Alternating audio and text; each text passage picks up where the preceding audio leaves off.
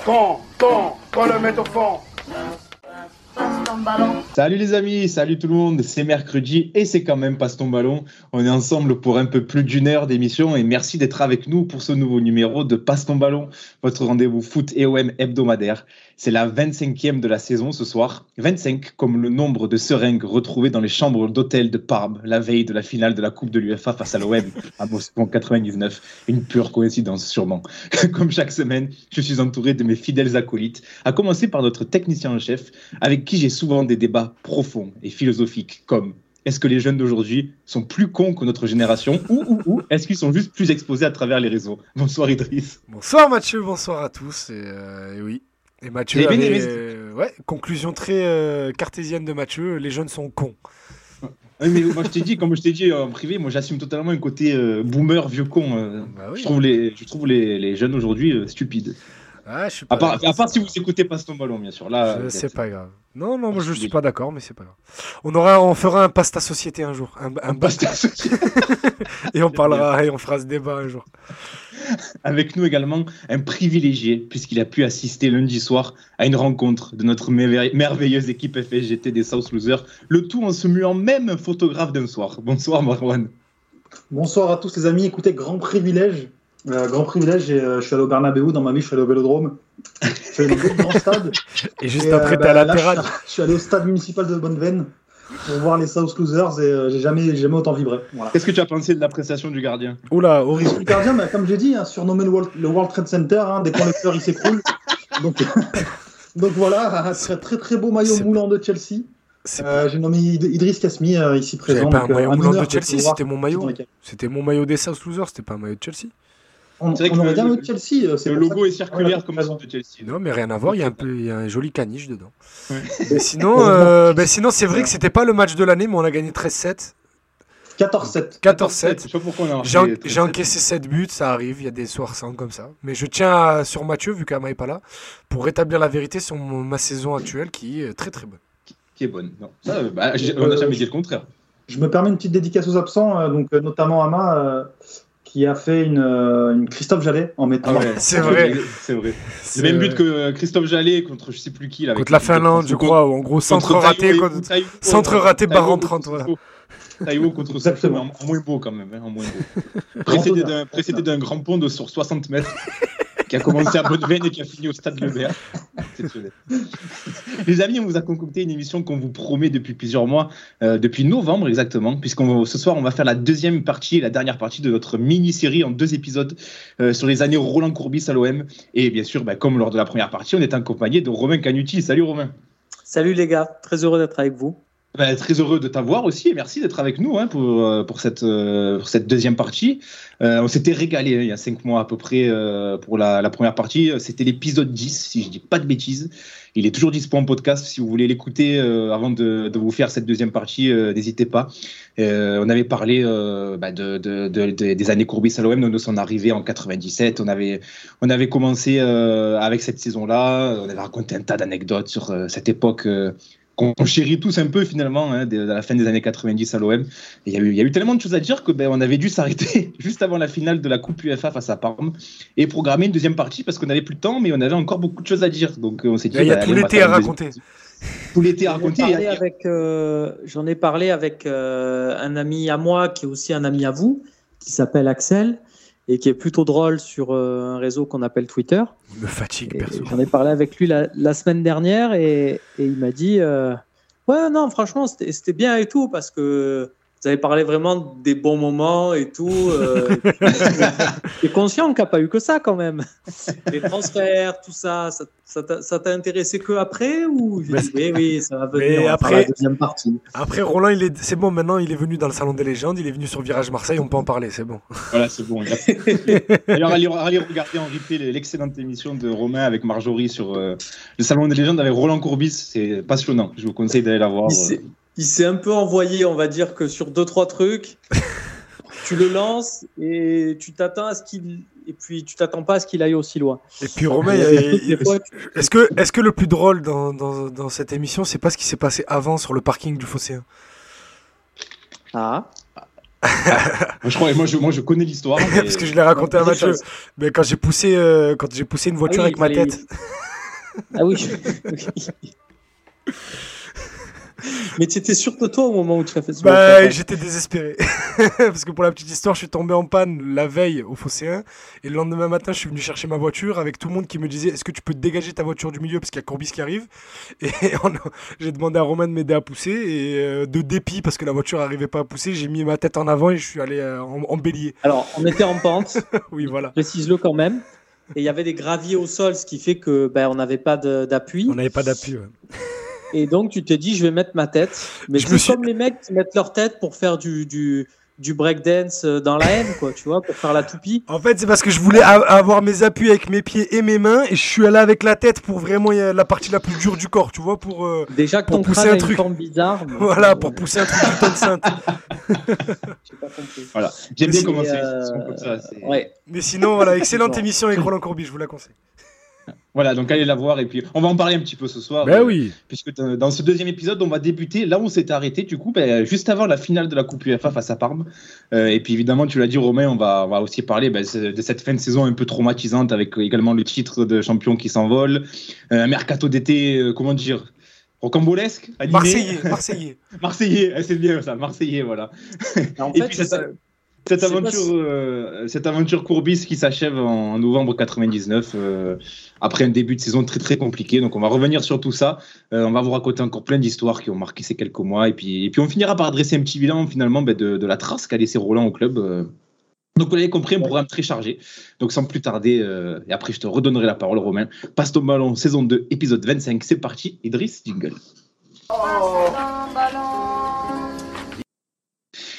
Les années Courbis, euh, la deuxième partie de, cette mini-série qu'on a débuté en novembre dernier, l'épisode 10. Donc, euh, comme je le disais en intro, si vous voulez réécouter ça. Euh, Romain, déjà, tu- voulais déjà parler du mercato. là. J'ai à peine évoqué ça en, introduction. Tu voulais embrayer sur ça? Non, en fait, euh, en fait, faut alors c'est un peu un peu particulier, mais euh, je pense que dans cette saison-là, les amis, on a un souci avec un micro, s'il vous plaît. euh, si vous pouvez ouais, je suis en mode avion personnellement. Je Moi, j'ai posé mon téléphone par terre. Bon. Euh, on a on a en fait un, un souci euh, qui se passe au mois de janvier. Il y a la plupart des groupes de supporters qui demandent la démission d'un du président délégué de l'OM qui s'appelle Jean-Michel Roussier.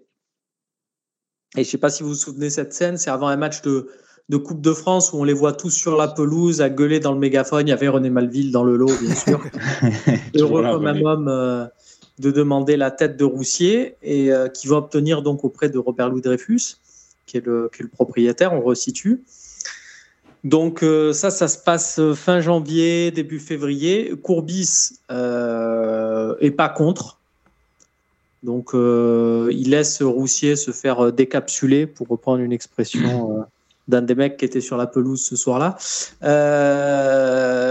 Et, en fait, c'est ce qui va précipiter sa chute, parce que pour le remplacer, eh bien, Robert Louis Dreyfus va nommer un mec qui connaît d'Adidas en Suisse, qui s'appelle. alors, je veux pas me confondre. Guy Marchand, c'est le.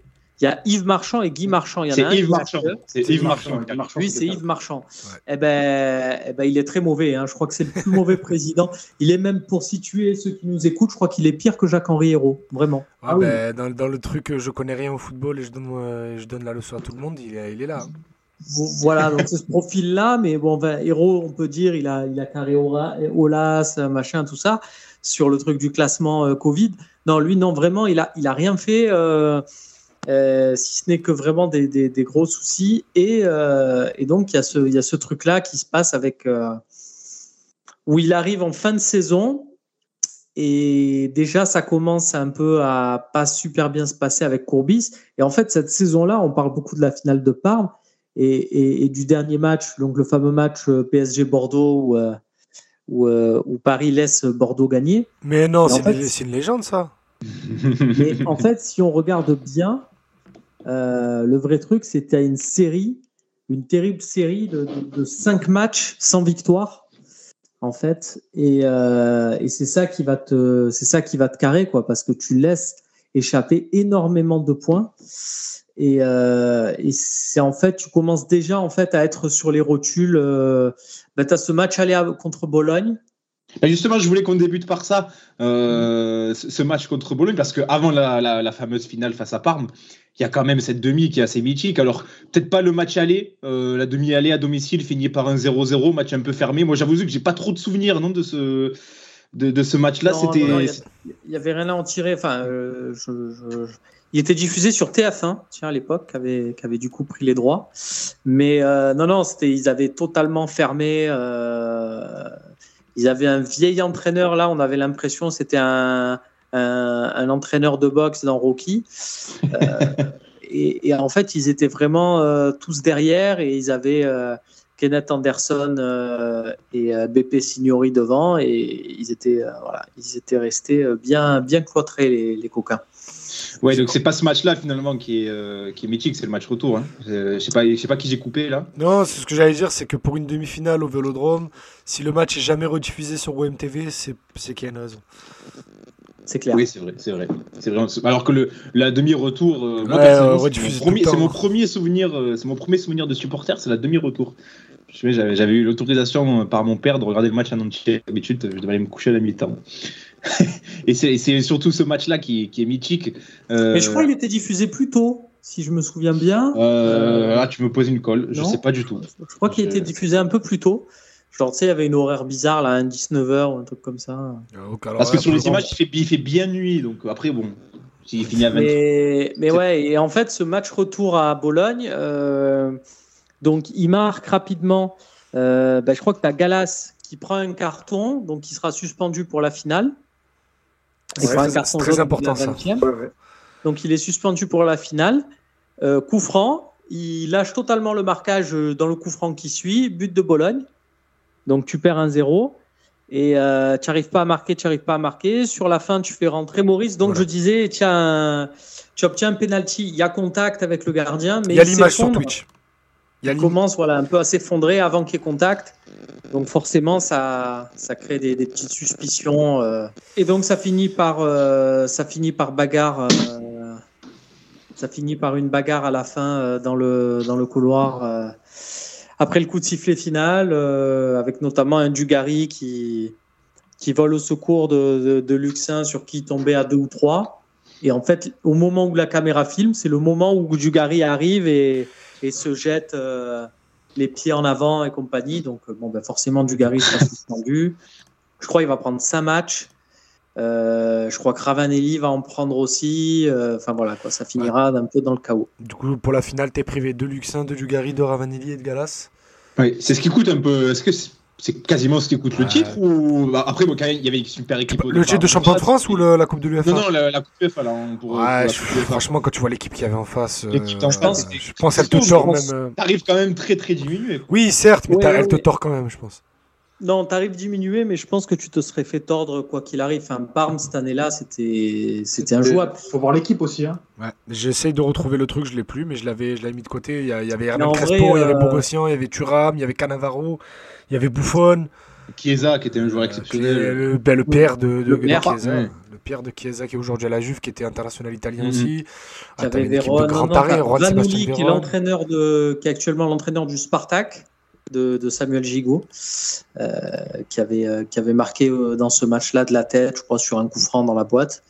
Mais non, non, ce match-là, je pense que tu l'aurais perdu. Mais c'est comme c'est comme c'est ce mythe très marseillais de dire à Benfica, la Manvata, on aurait gagné la ligue, on nous a enlevé deux ligues des champions parce que non, en fait, Benfica derrière, ils sont allés en finale contre le Milan AC, qui était ont- tout simplement injouable cette année-là, et on se serait pris 5-0. Donc, euh, moi, voilà. moi, non, je tiens cette théorie. mais la vérité, Sachant que, que, j'étais pas né, donc je sais très bien quoi je parle. non, mais la vérité, c'est que, c'est que, en fait, euh, euh, mais on a toujours fait pareil. enfin là, sur les derniers parcours, je veux dire. Et en 2004 on a aussi avec. Drogba. Oui, alors là, c'est différent. Qui joue blessé. Pour le coup, on avait, on avait déjà pris des gros et Valence, c'était peut-être pas le plus gros sur le papier. Bah oui. Mais cette Coupe du Monde, là, cette Coupe UEFA euh, 99, c'est un peu comme la Ligue Europa 2018. C'est-à-dire que on savait qu'il y avait Parme et on s'est dit, bon, ça serait top de les choper euh, en finale. Et parce qu'on s'est dit, sur un match, on sait jamais. Mais en vrai, on savait. Et c'est comme, euh, et c'est comme l'Atlético Madrid.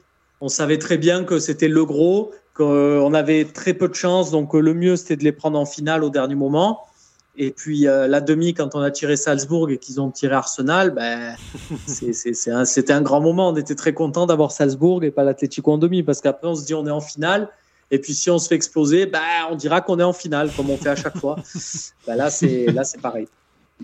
J'ai une déclaration de Patrick Blondeau qui, euh, alors quelques années après, après ce, ce match face à Bologne, Il était pas dans la bagarre, lui, justement, par rapport à. Oui, Bologne oui, bah Ah oui, oui, voilà, c'est le- coup de tête au CRS. Voilà, c'est ça, je me disais, B- Blondo, bagarre obligatoire, normalement. Oui, oui. Il, il raconte, alors je vous lis un petit extrait, il dit J'étais en tribune avec les Marseillais, il y avait les Italiens derrière nous qui étaient un peu trop sur deux, ça a commencé à chauffer. À un moment, je ne sais plus qui est à côté de moi, je prends sa défense et je commence à frapper des gens dans la tribune. Je vois ensuite que Ducari commence à défendre Luxin.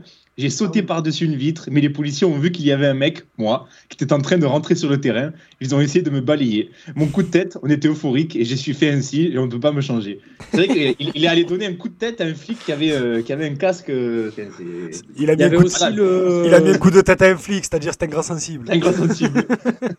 Il n'y a, il y a pas que lui. hein. Il y avait bah, le fils de l'entraîneur qui, était, qui commençait à être agent de joueur d'ailleurs. Et, euh, qui s'appelle Stéphane Courbis, qui était aussi sur place et qui a, qui a sorti la boîte à gifles aussi. L'Olympique de Marseille. Ouais. Un seul club. Euh, donc il était jeune, hein, euh, mais, mais en fait il a, il a fait ça et, euh, et en fait tous ces incidents-là, parce que derrière il y a eu des, des procès-verbaux, de tout ce que vous voulez, euh, bah, ça est remonté à Robert Louis Dreyfus et euh, ça lui a pas trop plu. à- Enfin ça a créé quand même une petite, euh, un petit froid entre, entre Dreyfus et Courbis aussi. Ouais, ben, le, Cette Suisse, histoire-là. le Suisse, il aime pas trop la bagarre. hein. Euh, ouais ouais bah oui. bah, ce Dans quel se- sens? C'est Dreyfus qui en a voulu à. Ah bah, à- il aurait aimé à être Roland, un à peu son plus dans l'histoire, quoi. C'est vrai que Ouais. là, là, là, ça faisait pas trop sérieux, quoi, la manière dont on s'était comporté aussi. On pouvait critiquer Bologne et de voir des mecs qui marronnent et compagnie, mais euh, alors, ce match-là, donc, se joue, euh, se joue, je crois, un jeudi de mémoire ou un truc comme ça, enfin, un mercredi ou un jeudi, ouais, un jeudi peut-être. Et on joue à Lens le samedi. Et euh, bien sûr, on met du temps pour rentrer de Bologne. Donc ça, là, je vous fais la version Courbis. hein. C'est vrai que temps, loin, en euh, plus. nanana. Et c'est là qu'on perd. Ben, donc du coup, on a mal récupéré, on a perdu. Et euh, euh, effectivement, derrière, Courbis est toujours là à dire, euh, à être traumatisé à chaque fois qu'il sort ses, ses couplets sur la Coupe d'Europe qu'il faut pas jouer parce que ça te. En fait, il est traumatisé par ce truc-là parce que euh, il faut le dire. Alors, moi aussi, hein, je vous cache pas, euh, euh, l'entendre depuis 20 ans radoter le même truc sur RMC, là, c'est dur, mais c'est dur. Mais, mais, je comprends le traumatisme, en fait, de- la souffrance du mec qui avait peut-être une des plus belles équipes de l'OM de l'histoire. Alors, quand je dis ça, c'est, top 5, top 10, machin. On va pas, je suis pas en train de vous dire qu'ils étaient meilleurs que euh, l'équipe de Papin Waddle ou celle de 93. Mais c'était une très, très, très, très belle équipe et elle finit avec zéro titre. Donc, donc je comprends le traumatisme du mec, en fait. Ouais, C'est pour ça qu'on leur, on leur dédie une émission aussi. Ouais, ouais, non, mais c'est, peut-être, euh, c'est peut-être ce qui reste. Ce que, je- ce que j'ai essayé de lui dire gentiment dans l'émission, je lui dis au final, cette équipe, elle restera quand même dans l'histoire avec le OM Montpellier 5-4, qui reste peut-être le plus grand match de l'histoire de l'OM. Euh, enfin, En je veux Ligue dire, un. le match. En Ligue 1. Voilà, évidemment. Parce que je crois qu'il y a un OM Milan euh, forcément qui est, qui est devant, mais euh, voilà, ça, le plus grand match de l'OM en Ligue 1, ça reste peut-être celui-là et c'est celui de cette équipe. On pourra toujours se, se dire ça. Mais bon, toujours est-il que euh, lui, il est vraiment traumatisé euh, depuis, depuis cette période-là et c'est vrai qu'il nous ressasse ça. Et euh, ça, et avec le truc de la victoire à trois points, parce que c'est vrai que. C'est vrai que euh, c'est- que c'est quand même un, un leitmotiv chez lui. et pour la petite anecdote, quand on a fait Virage Marseille, donc qui devait durer une heure euh, avant l'émission, Eric Dimeco m'a dit euh, T'inquiète pas, si à un moment donné il y a besoin de, de meubler, je lancerai Roland sur la victoire à 3 points et on peut descendre, on ira se boire un verre, on sera tranquille. Ah oui, il a été tranquille pour, euh, pour un quart d'heure. Oui. Ouais, donc du coup, donc du coup en fait, il y a- parce qu'il y a le mano, euh, mano à mano avec euh, avec euh, avec Bordeaux cette saison-là, et en fait c'est un chassé croisé parce qu'après le match de Bologne, c'est là en fait où tu perds le titre puisque tu as une série de, de trois matchs de championnat, et sur ces trois matchs tu prends un point. Donc euh, Euh, je veux bien, moi, euh, qu'on m'explique que ça s'est joué à la dernière journée, mais pas du tout, parce que c'est à ce moment-là que tu avais l'occasion d'assommer Bordeaux et que tu l'as pas fait. Donc, tu as cette défaite à Lens 4-0. Ensuite, il y a, il y a une journée en multiplex. Tu reçois Lyon et Bordeaux reçoit Monaco. Et Ouais, Bordeaux perd à domicile normalement, t'es pas trop mal. Monaco. Ouais, et ben Bordeaux perd à domicile contre Monaco. Je me souviens, c'était même un but de Wagno Éloi. Vous vous souvenez de Wagno Oh oui, oui, oui, oui. Eh ben, eh ben donc eux, ils perdent chez eux. Et toi, tu ne parviens pas à gagner Lyon. Donc tu fais 0-0 chez toi. Oh là là, 2009.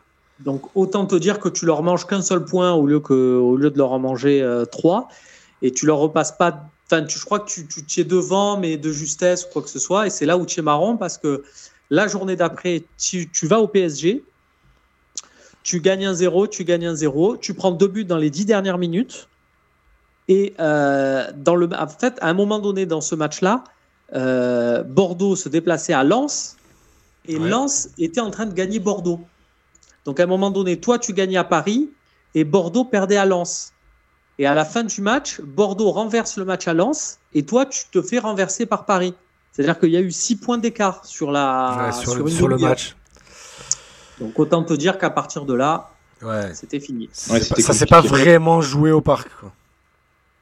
Ben, ça s'est joué au parc, oui, Oui, mais, pas- sur la bonne affiche, euh, ouais. Sans vouloir avant, quoi. Et, euh, et alors sur ce match-là, donc tu gagnes un 0, but de Flo Maurice. euh, donc euh, la maladie, à l'époque c'était vraiment la, la malédiction du PSG. Tous les anciens du PSG, quand ils recroisaient la route du PSG, marquaient contre eux. Et Maurice était au PSG la saison d'avant, donc il marque. Et, euh, et là tu disais on gagne un 0. À l'heure de jeu, changement de Courbis qui sort du Gary. Inexplicable parce que vraiment, euh, enfin, tu tenais le match et Dugarry sortait, sortait un gros match et tu le sors, donc tu es un peu dans le on préserve, il y a des échéances, nanani, nanana.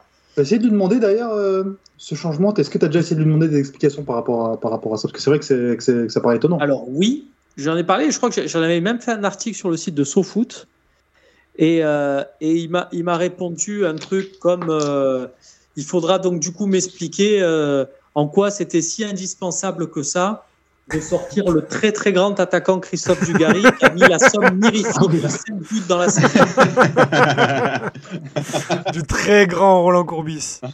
Du coup, j'en ai parlé derrière, vraie petite pute, j'en ai parlé à Dugarry. Genre, ah, il y a ce qu'il a dit sur toi.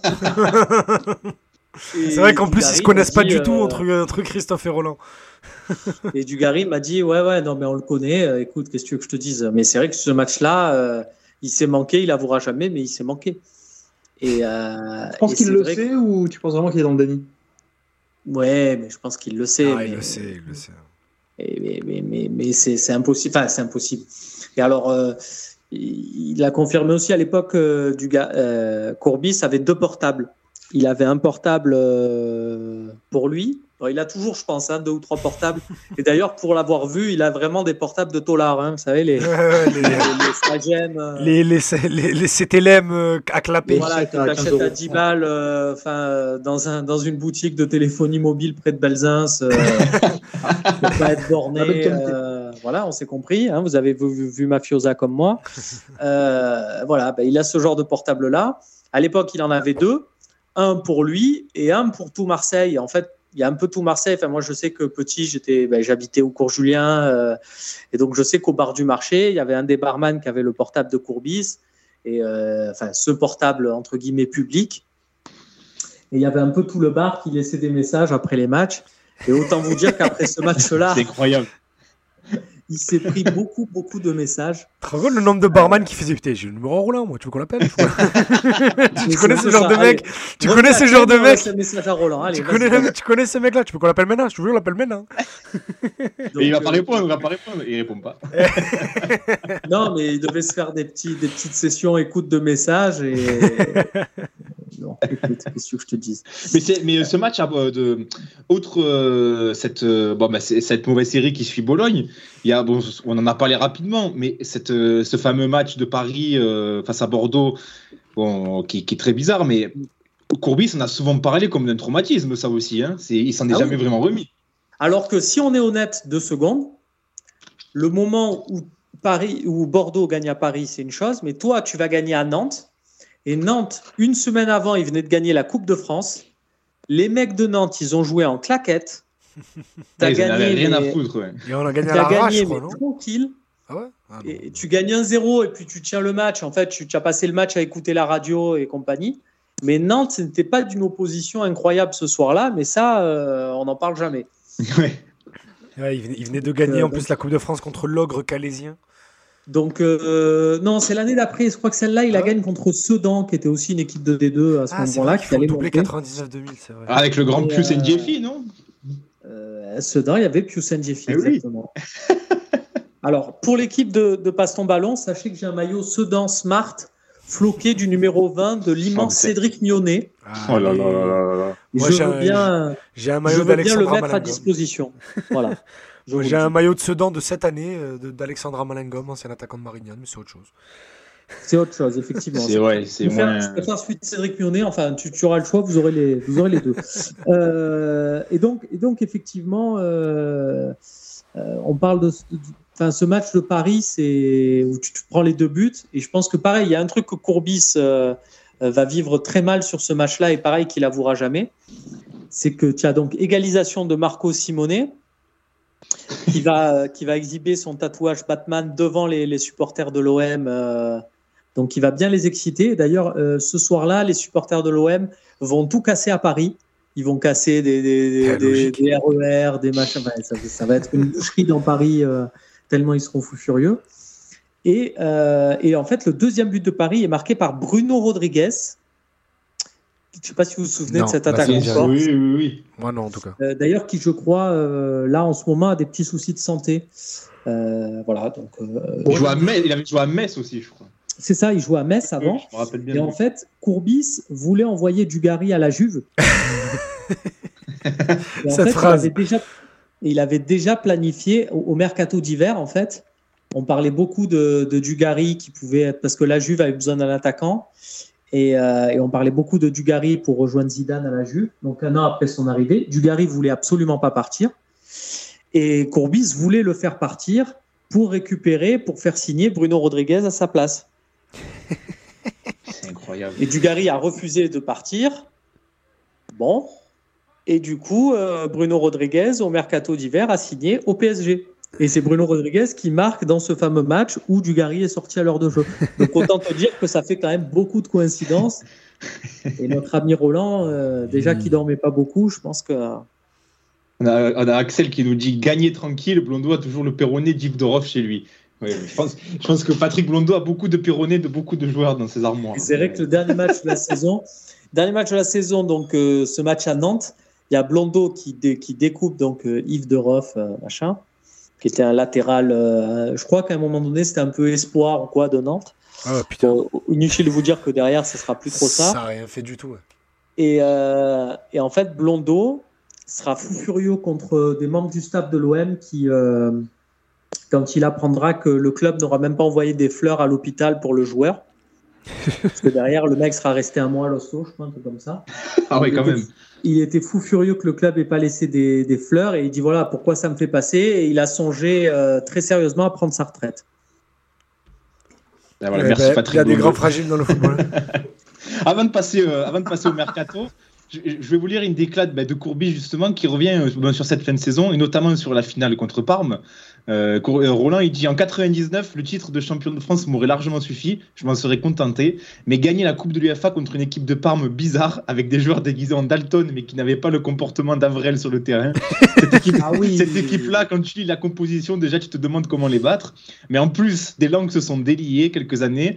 Euh, quelques années plus tard, côté Juve et côté Parme. Si je parle de dopage, oui, entre autres, mais après, c'était devenu une évidence que l'on puisse voir des joueurs ayant pris beaucoup de muscles bizarrement c'est ouais, comme on disait, hein, c'est ça c'est resté un traumatisme, hein, comme tu le disais Romain. Euh, en plus d'une équipe extraordinaire en face, euh, bon, il y avait eu des, choses assez bizarres. Non, mais au-delà du, du enfin, franchement, c'était pas une équipe de Parme qui a couru sur ce match-là huit fois plus que les autres. Je veux dire, c'est l'équipe de Parme qu'on a vue toute l'année. Cette année-là, l'équipe de Parme était monstrueuse, mais vraiment monstrueuse. Mais mais après, il faut voir, année-là- faut voir l'état de la Serie A euh, sur euh, les Non, trois. mais, dernières- cette année- mais le championnat de Serie A cette saison-là, c'est un un bordel. T'as l'Inter de Ronaldo et Djorkaeff, la Juve de Zidane. Et le- le l'Inter Parme- finit. Alors attends, je vais te retrouver, mais l'Inter ils finissent Ouais, le- très loin. Ouais, c'est c'est la- l'année euh, 99, c'est après la Coupe du Monde, c'est l'année du premier genou de Ronaldo. Donc euh, il se blesse en plein milieu de saison et derrière, sans Ronaldo, l'Inter euh, fait une deuxième partie de saison catastrophique. L'Inter est huitième. Ouais, La voilà, Juve est septième. Euh, Bologne est neuvième. Mais alors Bologne, pareil, hein, BP Signorizza, c'était une sacrée équipe. Ouais, ouais. Enfin, ce championnat, c'était un truc de la- dingo. C'était un truc de fou. C'était Et Parme, Parme ils c'est la première, c'est la première ligue du milieu des années 2000 quoi. C'est que t'as tu- t'as que des Ah oui, équipes d'All-Star partout. quoi. C'était monstrueux. Et euh, c'est bah, c'est le Milan AC euh, de Zaccheroni donc, qui finit devant. euh, euh, Il n'y a pas encore Shevchenko, je crois. Ouais, mais de- non, pas encore. Mais après, il y a la, il y a la euh, Fio, il y a la Fio de Batistuta aussi qui doit pas être loin. Ouais, c'est ça. Et Parme, et Parme ben, on a cité l'équipe tout à l'heure, mais Sensini, c'était un libéraux. Ils avaient une défense à trois. Donc il y avait Sensini, il avait deux bulldogs devant lui qui étaient Cannavaro et Thuram. Euh, tu avais Bogossian au milieu qui était, qui était monstrueux. Enfin, ils avaient une équipe. euh, et donc, tu avais Crespo devant qui était au sommet de son art, qui était euh, un des trois meilleurs attaquants européens sur cette saison. Donc, Ouais. euh, c'était impossible. Et de dire qu'ils étaient dopés, alors ils étaient peut-être dopés, je dis pas, mais à ce moment-là, ils étaient dopés toute l'année, parce que c'est toute l'année qu'ils ont fait des matchs comme ça. Et franchement, c'était pas surprenant. Et puis même les noms, Vérone, machin, tout ça. Pareil, Vérone, c'était. Enfin, Ouais, bon, ils ont après, fait, ils ils sont ont aussi fait une, très petite- forts à la ils ont fait une Lazio, petite mais, euh, carrière vite fait derrière. Oui, non, Quel, non, quel maillot aussi exceptionnel, Parme. C'est vrai. Ouais. Maillot extraordinaire. Maillot Ouais, exceptionnel. Les gars, on on- passe. On est- euh, oui, vas-y, vas-y, Merwan, vas-y. Pour, pour, pour élargir, bon, on ne fera pas, sans doute pas 5 minutes dessus, mais le dopage à cette époque du football, début des années 2000, fin des années 90, je suis pas sûr, enfin, je, je- je pense qu'en Italie, c'était déjà assez généralisé. Euh, Enfin, il y a eu les enquêtes qui ont démontré que. Euh, mais je pense aussi en France, euh, ça devait, ça devait aussi aller. Je, je- je- à Marseille, je sais pas, je pense pas. Mais il y a quand même des Euh, témoignages assez troublants sur cette époque du foot.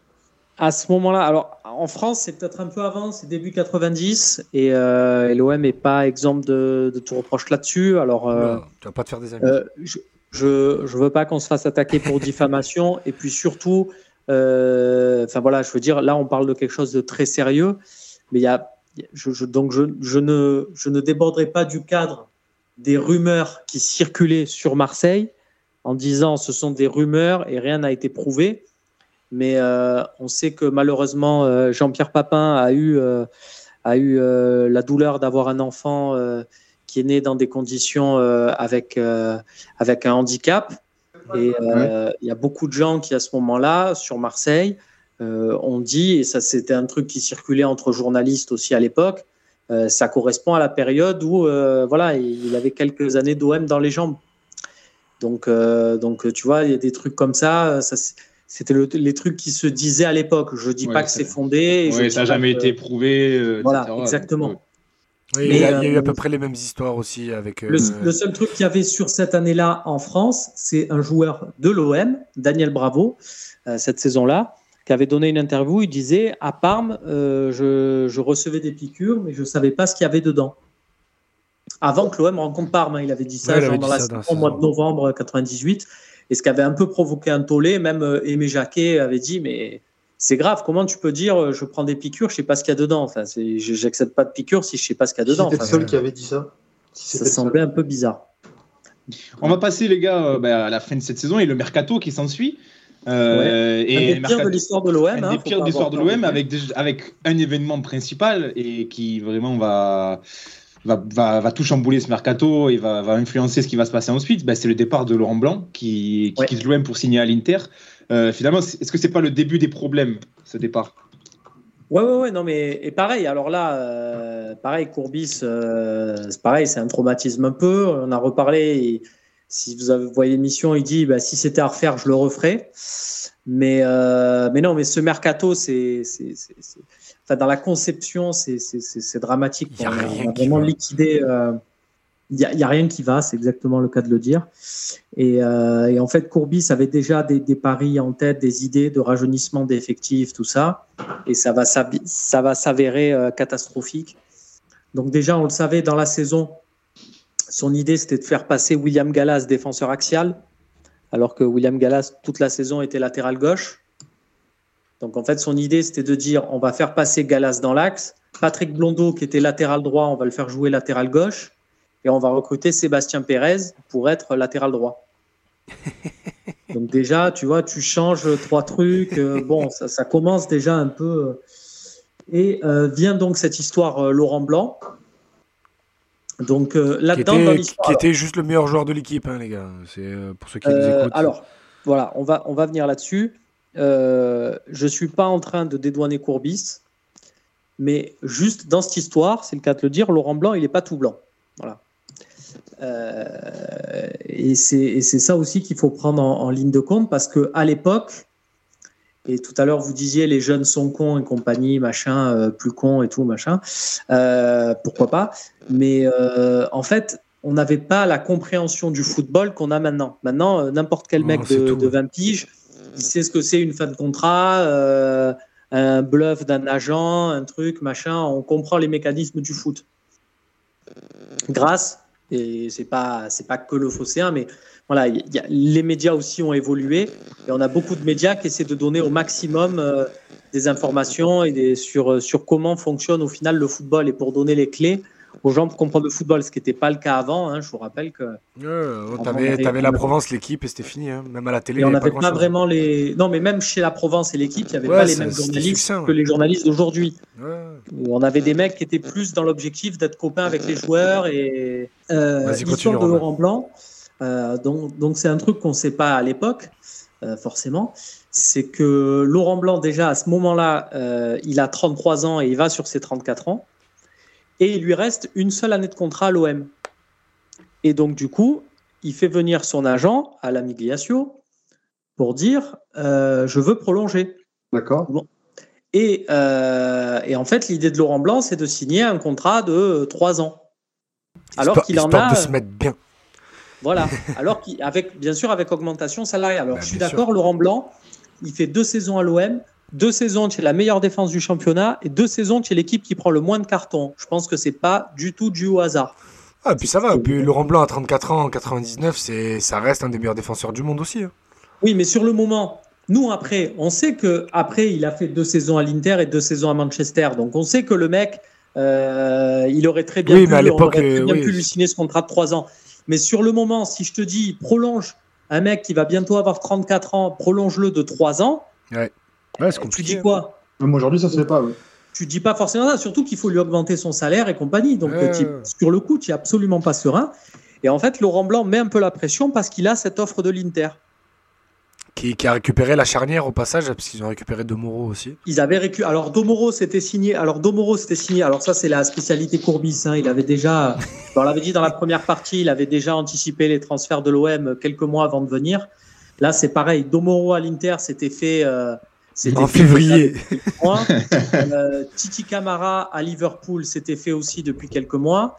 Euh, et il avait déjà anticipé parce que Kaba Diawara qui voulait récupérer de Bordeaux, il avait fait passer en transit à Arsenal, c'est-à-dire que Kaba Diawara signe à Arsenal euh, au mercato d'hiver.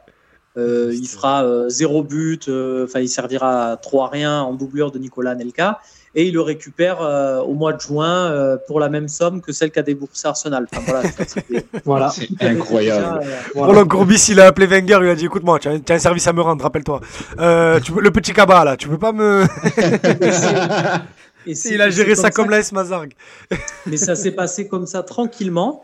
Et euh, alors, il avait déjà fait signer des mecs aussi en, en transfert libre. euh, J'ai mis, le, la voilà. j'ai mis la fiche. Ah, a- après, ouais, sur, regardez, il y a les- après, sur pour ceux qui- Transfermarkt, sur Transfermarkt, il mélange mercato d'hiver et mercato d'été, mais ça vous donne une Ouais. idée. Ouais, mais j'utilise pour ceux qui nous écoutent en podcast.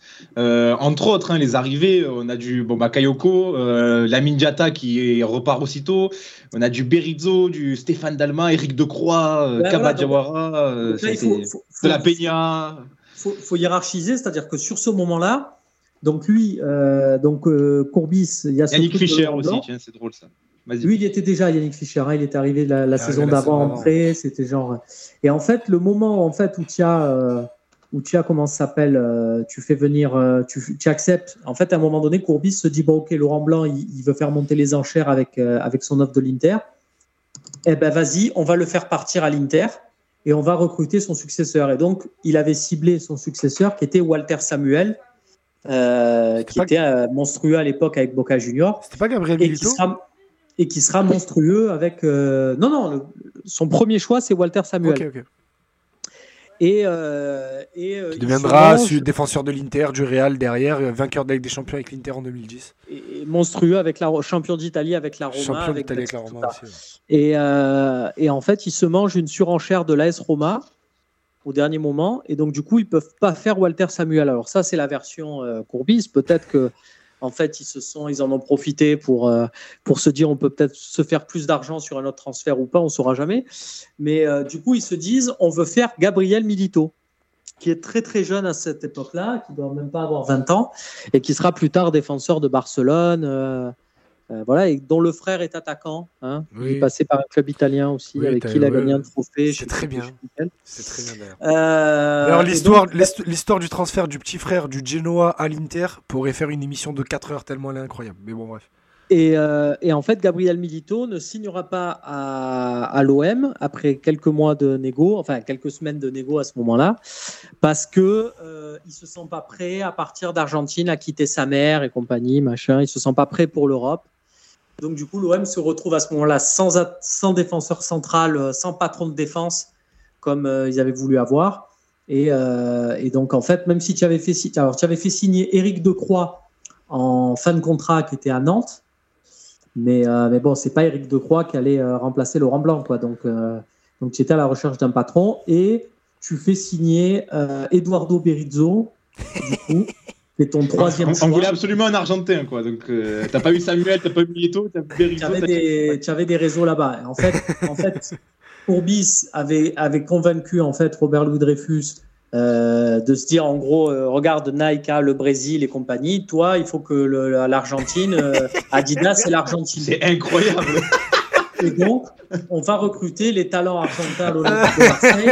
De toute Ah façon, là. Marseille, c'est l'Argentine. Et donc, tu prends ces ce mercato-là où tu prends Daniel Montenegro, euh, Huracan. tu prends Pablo Calandria, et c'est que censé être des futurs cracks. euh, Tu es allé chercher euh, voilà, les, les, les, les mecs que Bielsa aurait rêvé de, de détecter à, à 12 ans. Ben, toi, tu Et les as recrutés. et Jamel Belmadi aussi. spoil, ce qui évidemment n'est pas le cas. Qui est un Argentin. Il y a Euh, aussi Ivan de la Peña qui arrive. euh, c'était là. Alors, Ivan de la Peña, Ouais, il là, arrive il en est- fin de mercato. il, il est sur la pente ultra descendante, Ivan Ouais. de la Peña dans sa carrière. à ce Ivan de moment-là. la Peña, il, il- il était donc il était à, à Barcelone, il était démoniaque en meneur de jeu quand il y avait euh, Ronaldo devant lui.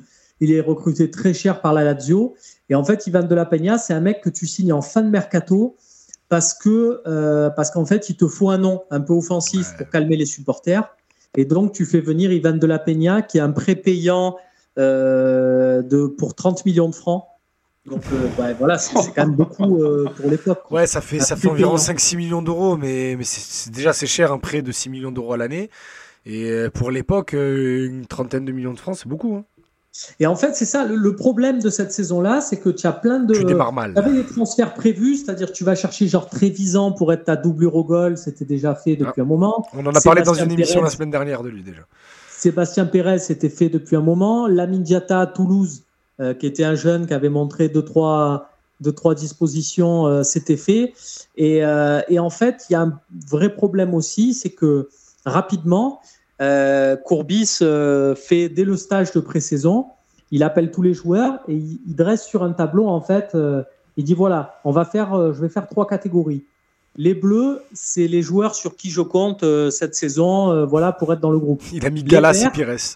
vous n'allez pas être, vous allez pas être des titulaires, mais euh, voilà, vous pouvez, si vous voulez partir, vous pouvez, mais si vous voulez rester, voilà, vous accrochez très bien.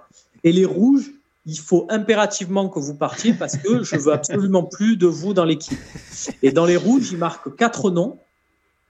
Et euh, donc c'est- un peu humiliant. Et je me souviens que dans les quatre noms, il y avait euh, Gourvenec et il y avait Eric Roy. Comment lui en vouloir? Ah, Eric Roy, non, à la limite, c'est dur, mais Gourvenec. ouais. Il fait une bonne Gourvenec, saison, Eric Roy. Et en fait, et en fait, Eric Roy, euh, en fait, Eric Roy, la, la fin de saison, ben, quand on a parlé de cette fin de saison euh, Coupe d'Europe, machin, où tu perds un peu tout, à ce moment-là, il est un peu blessé. Et, et Courbis, je pense, lui en veut un peu euh, d'être blessé. Il se dit, de toute façon, il est fini. euh, voilà. Mais Eric Roy, c'était peut-être pas Laurent Blanc, mais c'était quand même un vrai taulier de vestiaire. Mm. Et le fait de l'avoir perdu, ça, tu as un peu perdu derrière. Alors, en fait, le truc de Courbis aussi, c'est qu'il recrute Stéphane Dalmat. Qui a un espoir, un, gros espoir. Qui, est une pépite à l'époque, un gros gros espoir. Hein. Ouais, à l'époque, c'est le, c'est le Sofiane Diop de, de, son époque. Euh, voilà, il était vraiment très sexy. Et euh, Courbis, dans ses, dans ses idées Courbis, dit je vais faire un double pivot défensif avec Peter Luxin et Stéphane Dalmat. C'était son, son délire. Donc Eric Roy n'allait même plus être titulaire. Ouais, c'est pas très très défensif. et, euh, et c'était un peu son idée. Et euh, ben, spoil là aussi, ça a absolument pas marché. Donc du coup, Eric Roy s'en va, mais euh, limite contraint et forcé. Et donc il part à Sunderland, qui est promu en première ligue, mais comme ça à l'arrache. Donc tu as ce départ de Laurent Blanc qui passe très mal. Euh, tu as Dugarry qui est suspendu pour euh, dopage à la nandrolone, un truc comme ça. Là. Enfin, un truc, tu, sais que l'été, tu vas prendre Dugarry. Un, peu, un, peu, à la Nasri, il, a, il, a, pris une lourde suspension. Tu as, Daniel, euh, as Daniel Bravo, et finalement, il sera relaxé pour vice de procédure. Tu as Daniel Bravo qui se casse à Nice. Pour finir sa carrière dans son club. Voilà, pour finir sa carrière, ça c'était entre guillemets un peu, un peu prévu. Et, euh, et en fait, tu as, as, des soucis à ce niveau-là parce que, alors, tu avais, avais recruté au Mercato Guel, qui était, euh, qui était de l'Académie Jean-Marc Guillou en Côte d'Ivoire. Et euh, tu l'as pas trop laissé le temps de s'adapter et tu l'as déjà prêté à Saint-Etienne à peine comme, comme il est arrivé. Et en fait, dans cette équipe, tu as aussi un gros problème parce que tu as un attaquant qui est convoité par le Real Madrid. Rien que ça. Et cet attaquant, c'est. Non, c'est En 2000 En 99, pardon il est Florian, Florian Maurice est sur les tablettes du Real Madrid. Mais avant, avant ou après avoir fait venir Anelka? Et non, c'est justement, en fait. Parce qu'ils euh, ont déjà Raoul et Morientes. Anelka, c'est un souhait du club. Ouais. Mais l'entraîneur à ce moment-là, qui est John Toshak, lui, il veut, euh, eh ben. il veut Florian Maurice. Eh ben, comme quoi, à quoi ça se joue le football? Et, et, en fait, Maurice, euh, Courbis est persuadé que Maurice va se casser. Et donc, du coup, il recrute en, se disant, euh, voilà, ça va pas être fait. Et en fait, euh, et en fait ben, finalement, alors qu'on parlait beaucoup, on a beaucoup parlé cet été-là d'Anelka à l'OM, euh, ben, en fait, Anelka va au Real Madrid, Maurice te reste sur les bras, et toi, entre-temps, tu as recruté Kaba et Ibrahima Bakayoko. Et c'est là où ça fait mal aussi, c'est que au début, Courbis parle avec un autre attaquant qui est Sonny Anderson. Oh putain. Sonny Anderson est OK pour venir à l'OM. il nous l'a dit dans le Salon des légendes. Euh, et, en fait, lui, il est OK, mais il dit il faut voir avec Barcelone parce qu'il faut payer le, transfert. Et en fait, Barcelone demande plus de 100 millions de francs, donc euh, Courbis, il s'y aventure même pas. Euh, et, en fait, c'est Lyon qui va franchir le pas, alors que la piste à la base de Lyon, c'était Ibrahima Bakayoko. Et je me souviens même de l'époque d'un article de l'équipe qui disait non, mais Lyon ne doit surtout pas signer Sonny Anderson euh, et plus aller sur un transfert d'Ibrahima Bakayoko, qui est un choix raisonnable et qui est un mec qui, a une grosse marque de progression, Ligue 1, tout ça. Bon, quand on voit la suite des événements, comment dire? J'aurais bien aimé que Lyon signe Bakayoko. Quoi. Et que nous, on fasse revenir Sonny Anderson qui était déjà venu. Ah, je pense que tu pas du tout la même saison. Mais du coup, j'ai une euh, petite question, euh, parce qu'on on a déjà eu ce débat dans Passe ton ballon plusieurs fois, notamment avec Azir. Je sais que c'est un sujet qui un mystère qui lui, qui lui tient à cœur. C'est comment expliquer que l'OM, que ça soit dans ses trois dernières finales européennes, 99, 2004, 2018, gâche tous ses étés derrière. Parce que 2004, il y a la saison qu'on connaît. 2018, tu, euh, tu, pars sur une bonne base, puis tu fais venir Stroutman, Tsar, Radonic. C'est les, les, trois pires mercato. Et euh, donc après 2004, après 99 et après 2018, c'est les trois pires mercato de loin. Et euh, c'est cette phrase du Didier Deschamps qui dit c'est dans les plus grosses victoires qu'on fait les plus grosses conneries. Ben nous, on n'a même pas gagné. on fait quand même les plus grosses conneries. C'est incroyable. Mais c'est vraiment ça. Hein. Et, euh, par exemple, Bakayoko, mais là où on dit cet été-là, il n'y a rien qui va. Bakayoko, il signe à l'OM. Sa première déclat, c'est il faut que les supporters de l'OM comprennent qu'en signant ici, je perds de l'argent. Ah euh, vous il avez intérêt à être derrière moi. La première déclat, c'est ça, mais tu te dis, mais. mais, mais il avait fait pareil, mais il avait attendu quelques années avant de le dire. Euh, et, alors, pareil, euh, on signe un mec, on signe. Donc, du coup, quand Gabriel Milito veut pas signer, Dans la foulée, on signe un mec de Monaco pour être doublure au poste de latéral droit qui s'appelle Lilian Martin.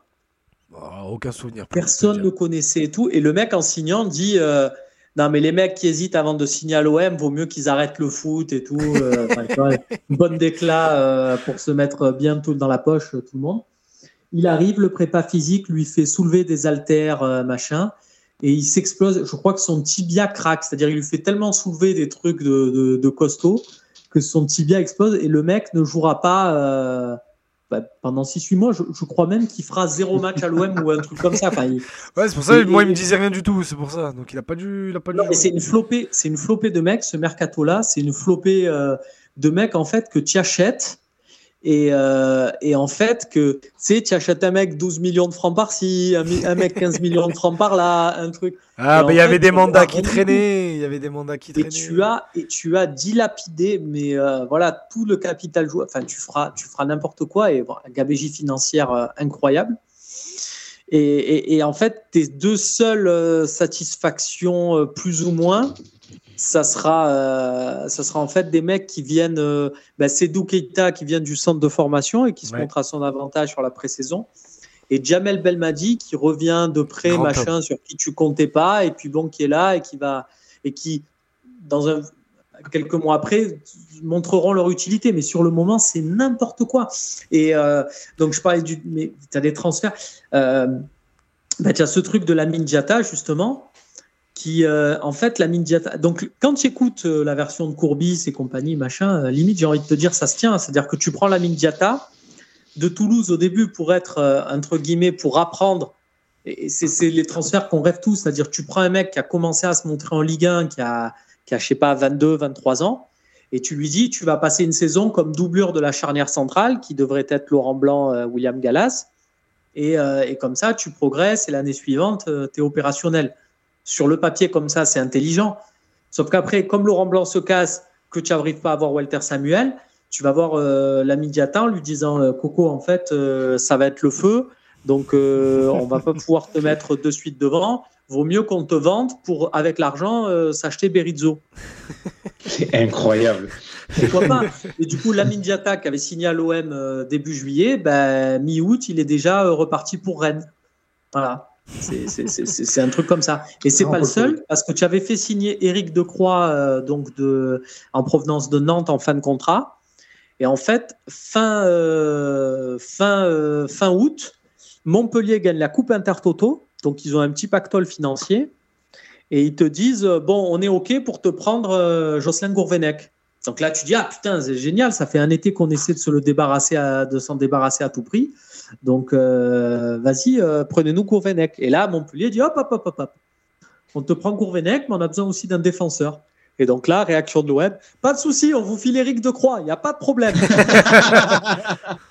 et donc, tu, fais un package, tu vends Eric Decroix et Jocelyn Gourvenec pour 30 millions de francs. Donc, vous voyez, on parle de ce, on parle de ce rare. Là, il y a une plus-value euh, assez immédiate parce que tu as recruté un mec en fin de contrat et tu as fait un peu d'argent dessus. En... Bon, après, je te dis ça, mais entre les primes à la signature, machin, tout ça, je suis pas sûr au final que tu aies fait grand-chose. Mais bon, euh, voilà. Et tu as ce Eric Decroix qui a fait deux matchs à l'OM et qui est reparti aussi sec euh, fin août. Et der- et derrière, derrière ce mercato, euh, bon, s'ensuit un début de saison euh, très compliqué, beaucoup de matchs nuls, des défaites aussi contre Montpellier, on en parlait.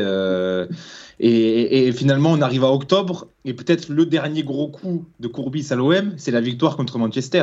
Euh, 1-0 but de Déjà, le Gallas. match aller, le match aller, tu gagnes 1-0 euh, jusqu'à la 80e. Et... Un but de Bakayoko en plus. hein. Ouais, et tu te prends deux buts qui partent du milieu de terrain euh, et puis qui arrivent dans la surface, qui met un gros pointu. Euh, et, et en fait, tu, tu perds 2-1 euh, dans, le, dans le temps additionnel. Après, enfin, non, dans les dix dernières minutes, tu prends deux buts. Tu vas gagner à Paris aussi.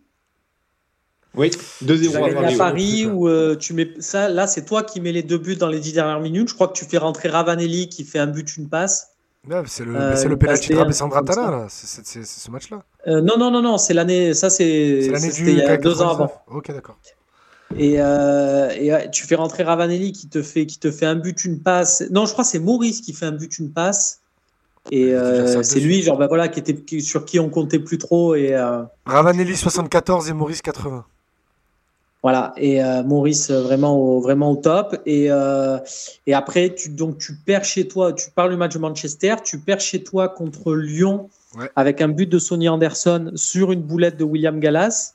Et en fait, William Gallas, deux jours avant, était impliqué dans un accident de la route. Il avait fait n'importe quoi, il avait fait un accident avec une grosse voiture, un truc comme ça. Et donc, tout le monde était tombé sur Courbis, genre, mais comment tu peux mettre Gallas alors qu'il est impliqué dans un accident de voiture? Et euh, ça, c'était le vendredi soir, genre. Et, et le mardi ou le mercredi, tu joues Manchester Ligue des Champions, tu gagnes un 0, but de. J'ai- alors, je vais vous donner les deux 11 parce que franchement c'est drôle. hein. Donc l'OM arrive avec Porato dans les buts, une défense Blondo, Pierre Issa, Berizzo, Galas, Eh. Pérez, Stéphane Dalmat, Peter Luxin, Brando, euh, Ravanelli et Pires. Je dis Pérez tout à l'heure, c'était Sébastien Pérez et Pires devant. Et à Manchester par contre, il y a Bosnich Ouais. dans les buts et, et, et- C'était défense Ah. à, c'était défense à, c'était déf- en fait, c'était, c'était, tu avais une défense à 4. Bah tiens, d'ailleurs, petite, petite culture. En fait, cette saison-là, Pierre Issa jouait euh, milieu défensif. Et, euh, et en fait, donc tu avais euh, Galas dans l'axe avec, euh, avec Berizzo, Blondo à gauche, Sébastien Pérez à droite. à droite, ouais. Issa était, était euh, milieu défensif. Avec Et. Et c'est, Courbis qui avait inventé ce terme euh, qu'on, qu'on emploie beaucoup en France de sentinelle. Ouais.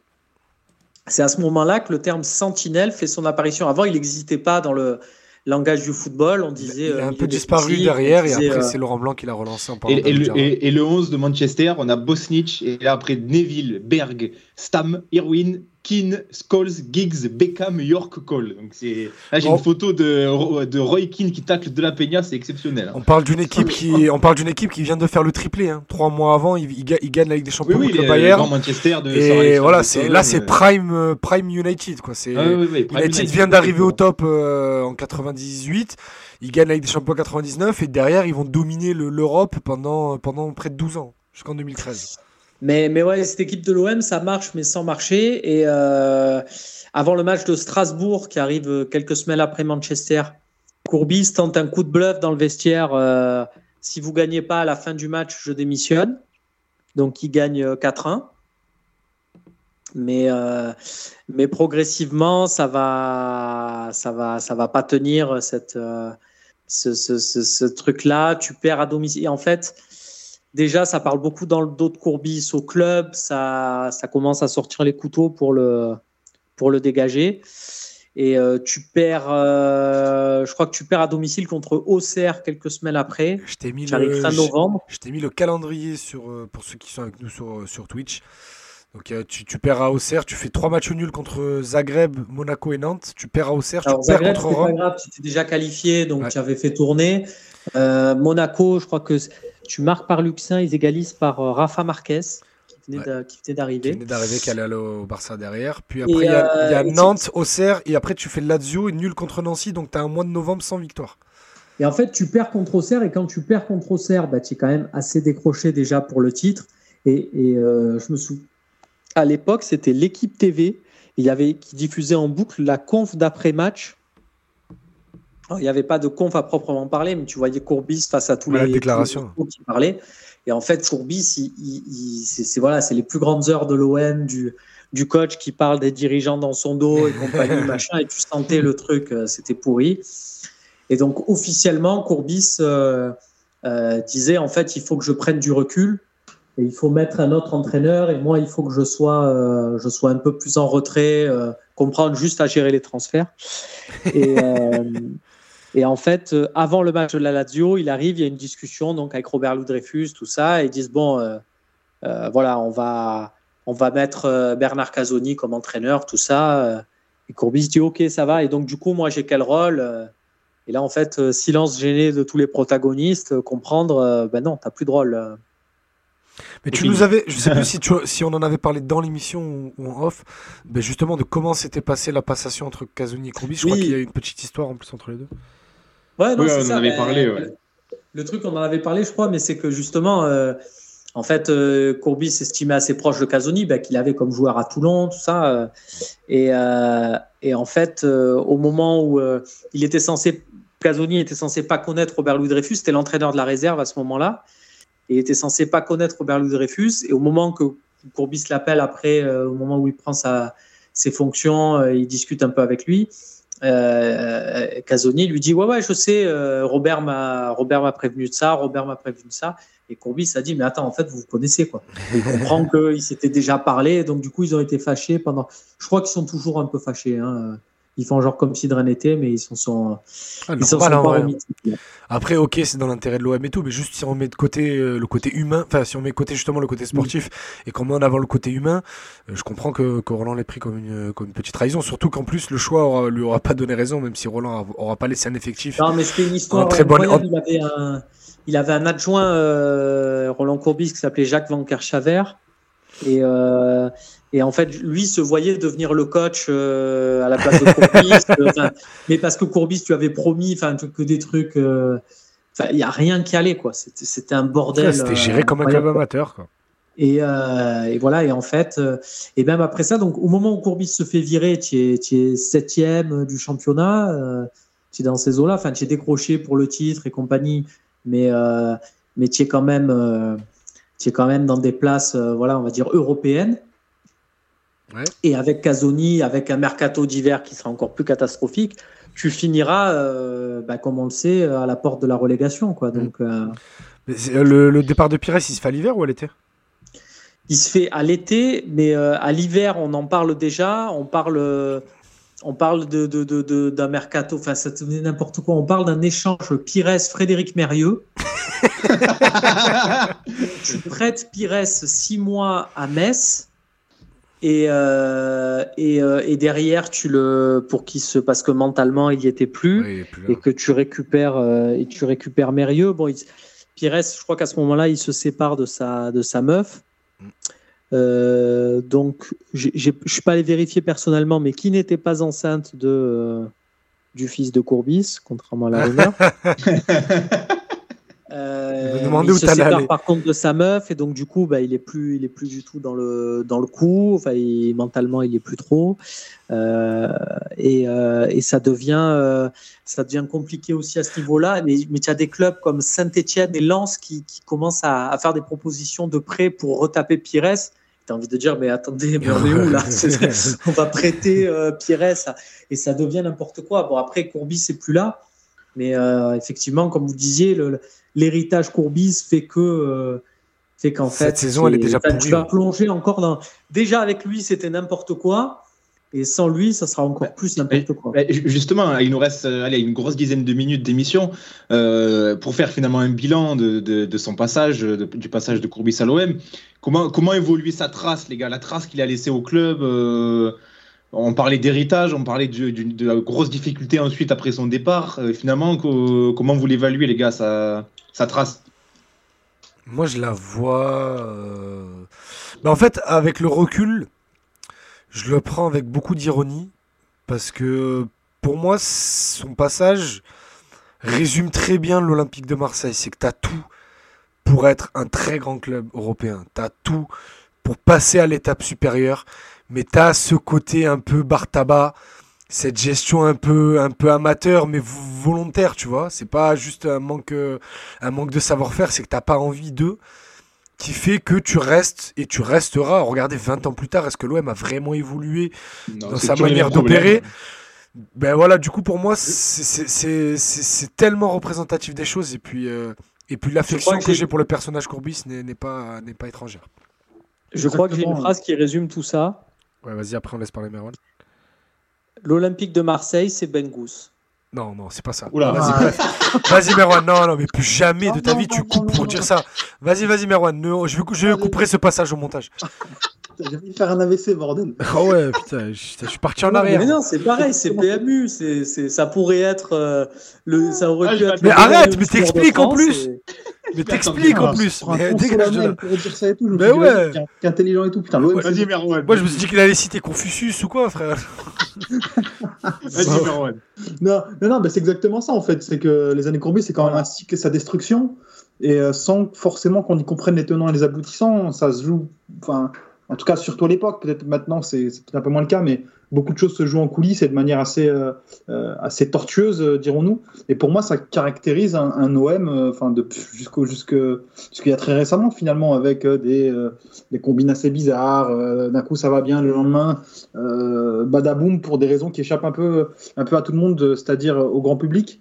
Et tu as toujours l'impression ben, que l'OM il se confronte à ce plafond de verre, euh, ce plafond de verre qui, qui est somme toute assez lié à son, au contexte du club, euh, à tout- tous ces petits micmacs. Et c'est vrai que ben, euh, Courbis symbolise quand même toutes ces années-là et tu as, rêvé, euh, tu as kiffé certains matchs, euh, certaines époques, certaines, certaines phases de ta saison finalement, où tu vas, tu vas en finale d'Europa League.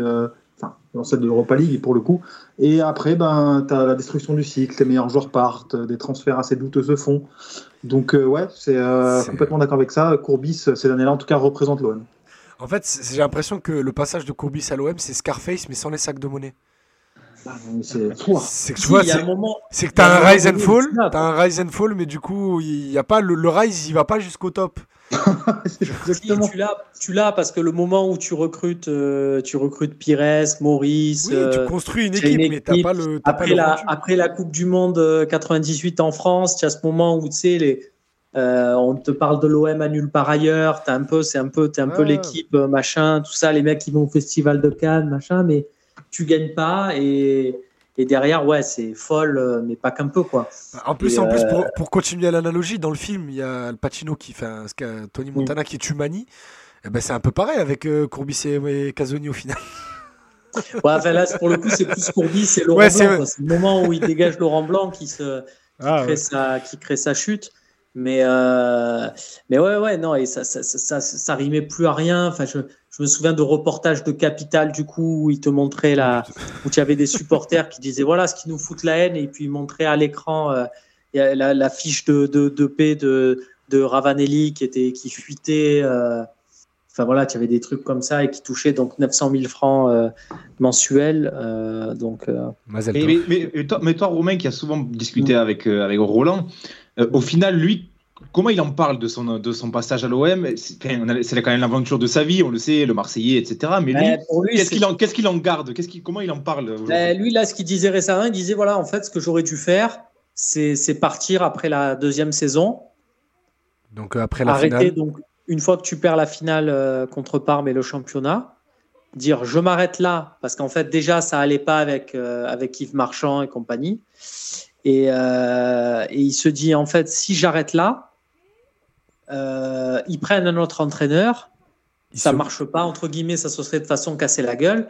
Et euh, j'aurais pu revenir et, être à nouveau l'entraîneur de l'OM. Alors que là, vu comment ça s'est passé derrière et vu comment j'ai tout envoyé en cul, grosso modo, hein, bah, derrière, je ne pourrais plus jamais revenir. quoi. Ouais, c'est un vrai, il a, il a un peu raison. hein. Parce qu'il part, il part quand même bon, dans, la, dans la plus pure tradition marseillaise, hein, mais il part pas pour zéro, vous vous doutez bien. Ah oui, non, t'inquiète. hein. Et il, Ça, a- il part avec, euh, avec un petit chécos, euh, c'est pas Jacques-Henri Hérault qui a inventé ça, il part avec un petit chécos pour dire euh, tu fermes ta gueule. Et euh, du coup, il parle pas, mais il va quand même donner quelques mois plus tard une interview pour dire il faut sauver le soldat Dreyfus, machin, où il règle un peu ses comptes avec d'autres dirigeants. Bon, enfin, il, a entretenu ce truc-là. C'est pour ça que moi, je comprends tous les mecs qui, par exemple, quand il y a eu Bielsa, euh, euh, qui a commencé à l'OM, de voir Courbis donner des leçons euh, de gestion de l'Olympique de Marseille, a plein de mecs qui, à qui ça insupporte et qui disent, mais encore aujourd'hui, tu vois, et qui disent, mais Courbis, mais pourquoi il donne son avis là-dessus alors qu'il nous a carré en plein? C'est un truc qui s'entend, mais je pense qu'en fait, Courbis, lui, il est plus dans un truc de se dire, mais attends, je les vois, mais idolâtrer Bielsa, parce que ouais, on a eu du jeu, on a eu des émotions, mais avec moi, on a eu autant de jeux si ce n'est plus, et autant d'émotions si ce n'est plus. Et moi, on m'a jamais fait des tifos courbis, euh, machin, tu vois. Donc le truc est un peu justifié. Mais d'ailleurs, je vais aller chercher cette stat la dernière fois en préparant l'émission. Une fois qu'il a quitté l'OM, il est revenu jouer sept matchs au Vélodrome Il a quasiment jamais perdu. Et il a euh, sur les où il a fait huit matchs et huit matchs, il a cinq victoires, deux nuls, une défaite. C'est son. Mais je crois qu'il en avait parlé un jour. Je mais je crois que c'était après Bielsa, quand il vient avec Montpellier et qu'il gagne 2-0 la, deuxième journée, où il dit, euh, on lui pose la question dans une émission un peu chill, je crois que c'était sur RMC, je sais pas pourquoi ça m'avait marqué. Et il dit On m'a tellement sifflé, insulté de tout, euh, alors que j'étais sur le banc du club, que je, que je prends un plaisir déjà à prendre une petite revanche contre le club et aussi à emmerder mes amis qui toute la journée, toute la semaine du match me disent mets ton équipe B, ne nous emmerde pas, laisse-nous tranquille et de leur envoyer des messages pour leur dire tiens, voilà, voilà ton week-end. C'est ça. Par contre, pour le coup, il a raison. C'est-à-dire que là, j'ai envie de te dire, euh, c'est comme le, c'est le coup du Van Persie là, euh, qui euh, marque contre Arsenal et qui dit je célèbre pas. Mais non, garçon, tu es allé à Manchester, la trahison, tu l'as faite. Donc maintenant, tu es là, marque, célèbre. Euh, voilà, fais ton job. Mais euh, Courbis qui a un méchant truc sur ça, quand à chaque fois qu'on lui demande son avis sur les joueurs qui célèbrent pas, il dit et l'équipe adverse, quand elle marque contre le joueur qui a changé d'équipe, elle célèbre ou pas? Ben laisse-moi célébrer tranquille si je marque. non, Sur le ça. sens de la formule, euh, c'est Après, exceptionnel. après, voilà, c'est c'est forcément, c'est Courbis, on est tous un peu. C'est pour ça que on, on a kiffé cette période, voilà, ces bons mots, l'équipe, le jeu offensif et tout. Quand on dit ça, on, on sait aussi ce qui s'est passé au niveau des transferts, euh, Oui, les années euh, de galère qu'on suivi et compagnie, mais euh, on sait qu'on a kiffé aussi ces trucs-là. euh, voilà, j'ai envie de dire. C'est une histoire tellement, c'est une histoire marseillaise quoi.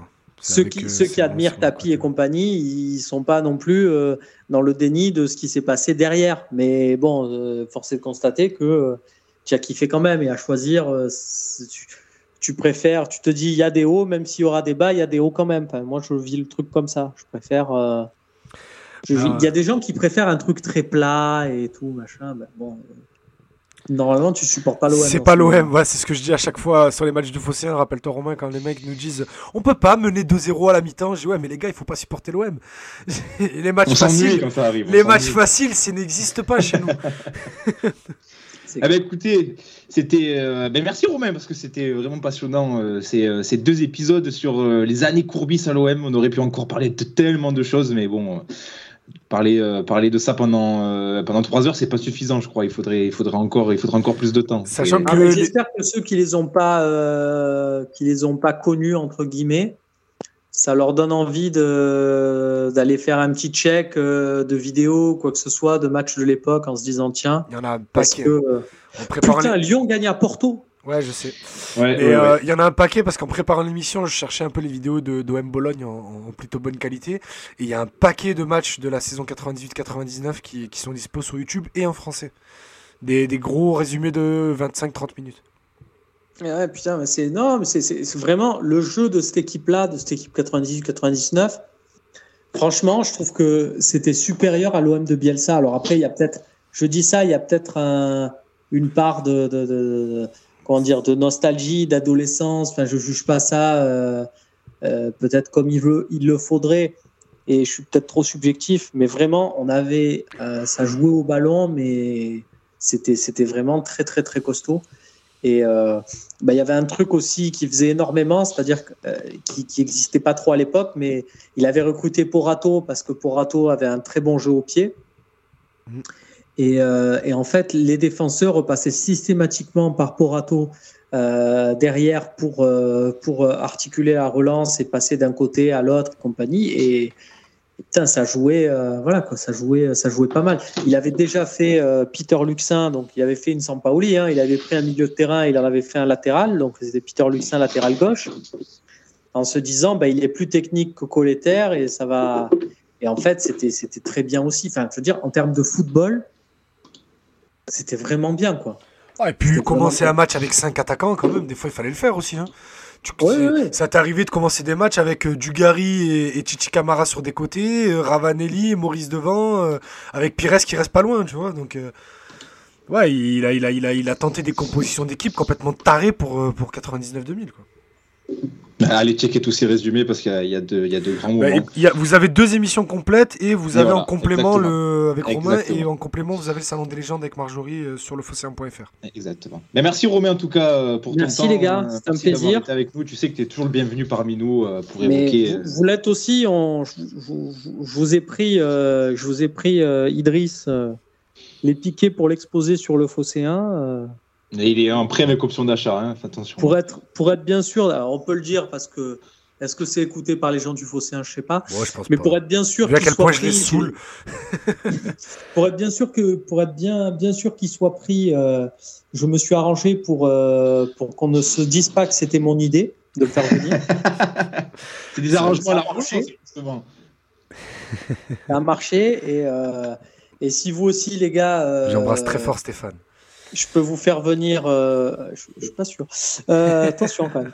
Euh, si, si, si je peux vous faire venir les gars euh, dans l'OM au café, euh, Ouais, je leur en ai parlé. va- Je leur en ai parlé. c'est avec Idriss très, nous en a grand parlé plaisir, les gars. euh, vous êtes tous, vous êtes tous les invités. Hein, Ça sera avec grand plaisir, Romain.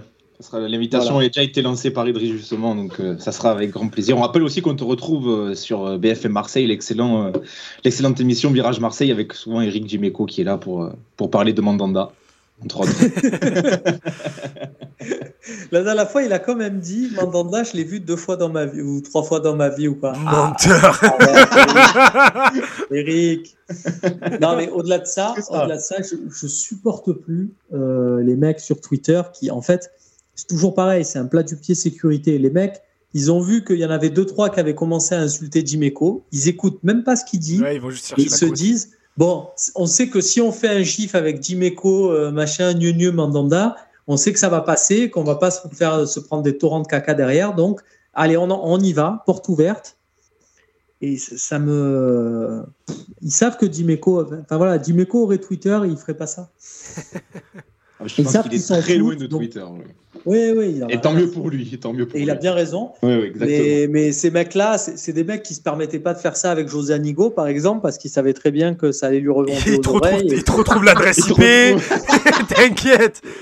Et ça, ils allaient pas faire les malins. Bizarrement, on les a pas vus. Enfin, Eh ben, écoute, merci Romain. Et puis nous, les gars, on se retrouve euh, ben, la semaine prochaine pour la suite du Flop 30. Oh là Les là. places euh, 20 à 11. Ça, Alors, ça va être mon émission préférée de l'année. Parce que euh, on vous le rappelle, ce qu'on vous a dit euh, lors de- du premier numéro, euh, les places 20, 19, 18, 17, euh, ça, ça va être exceptionnel. Il y a des joueurs Oh là là là. Donc soyez au rendez-vous. Franchement, entre 21 et 30, euh, autant c'est- du gratin dauphinois, il y a tout ce qui traîne. hein. Mais entre 20 et- et 11, c'est magnifique. La fine fleur du euh, recrutement olympique. Ah ouais, on va parler beaucoup de Exceptionnel. 2004. Soyez là. Ouais, soyez là. Soyez là. Bonne semaine à tous. Et puis nous, on se retrouve la semaine prochaine. Allez, salut. Allez, bye bye. salut les gars. Ballon, ballon,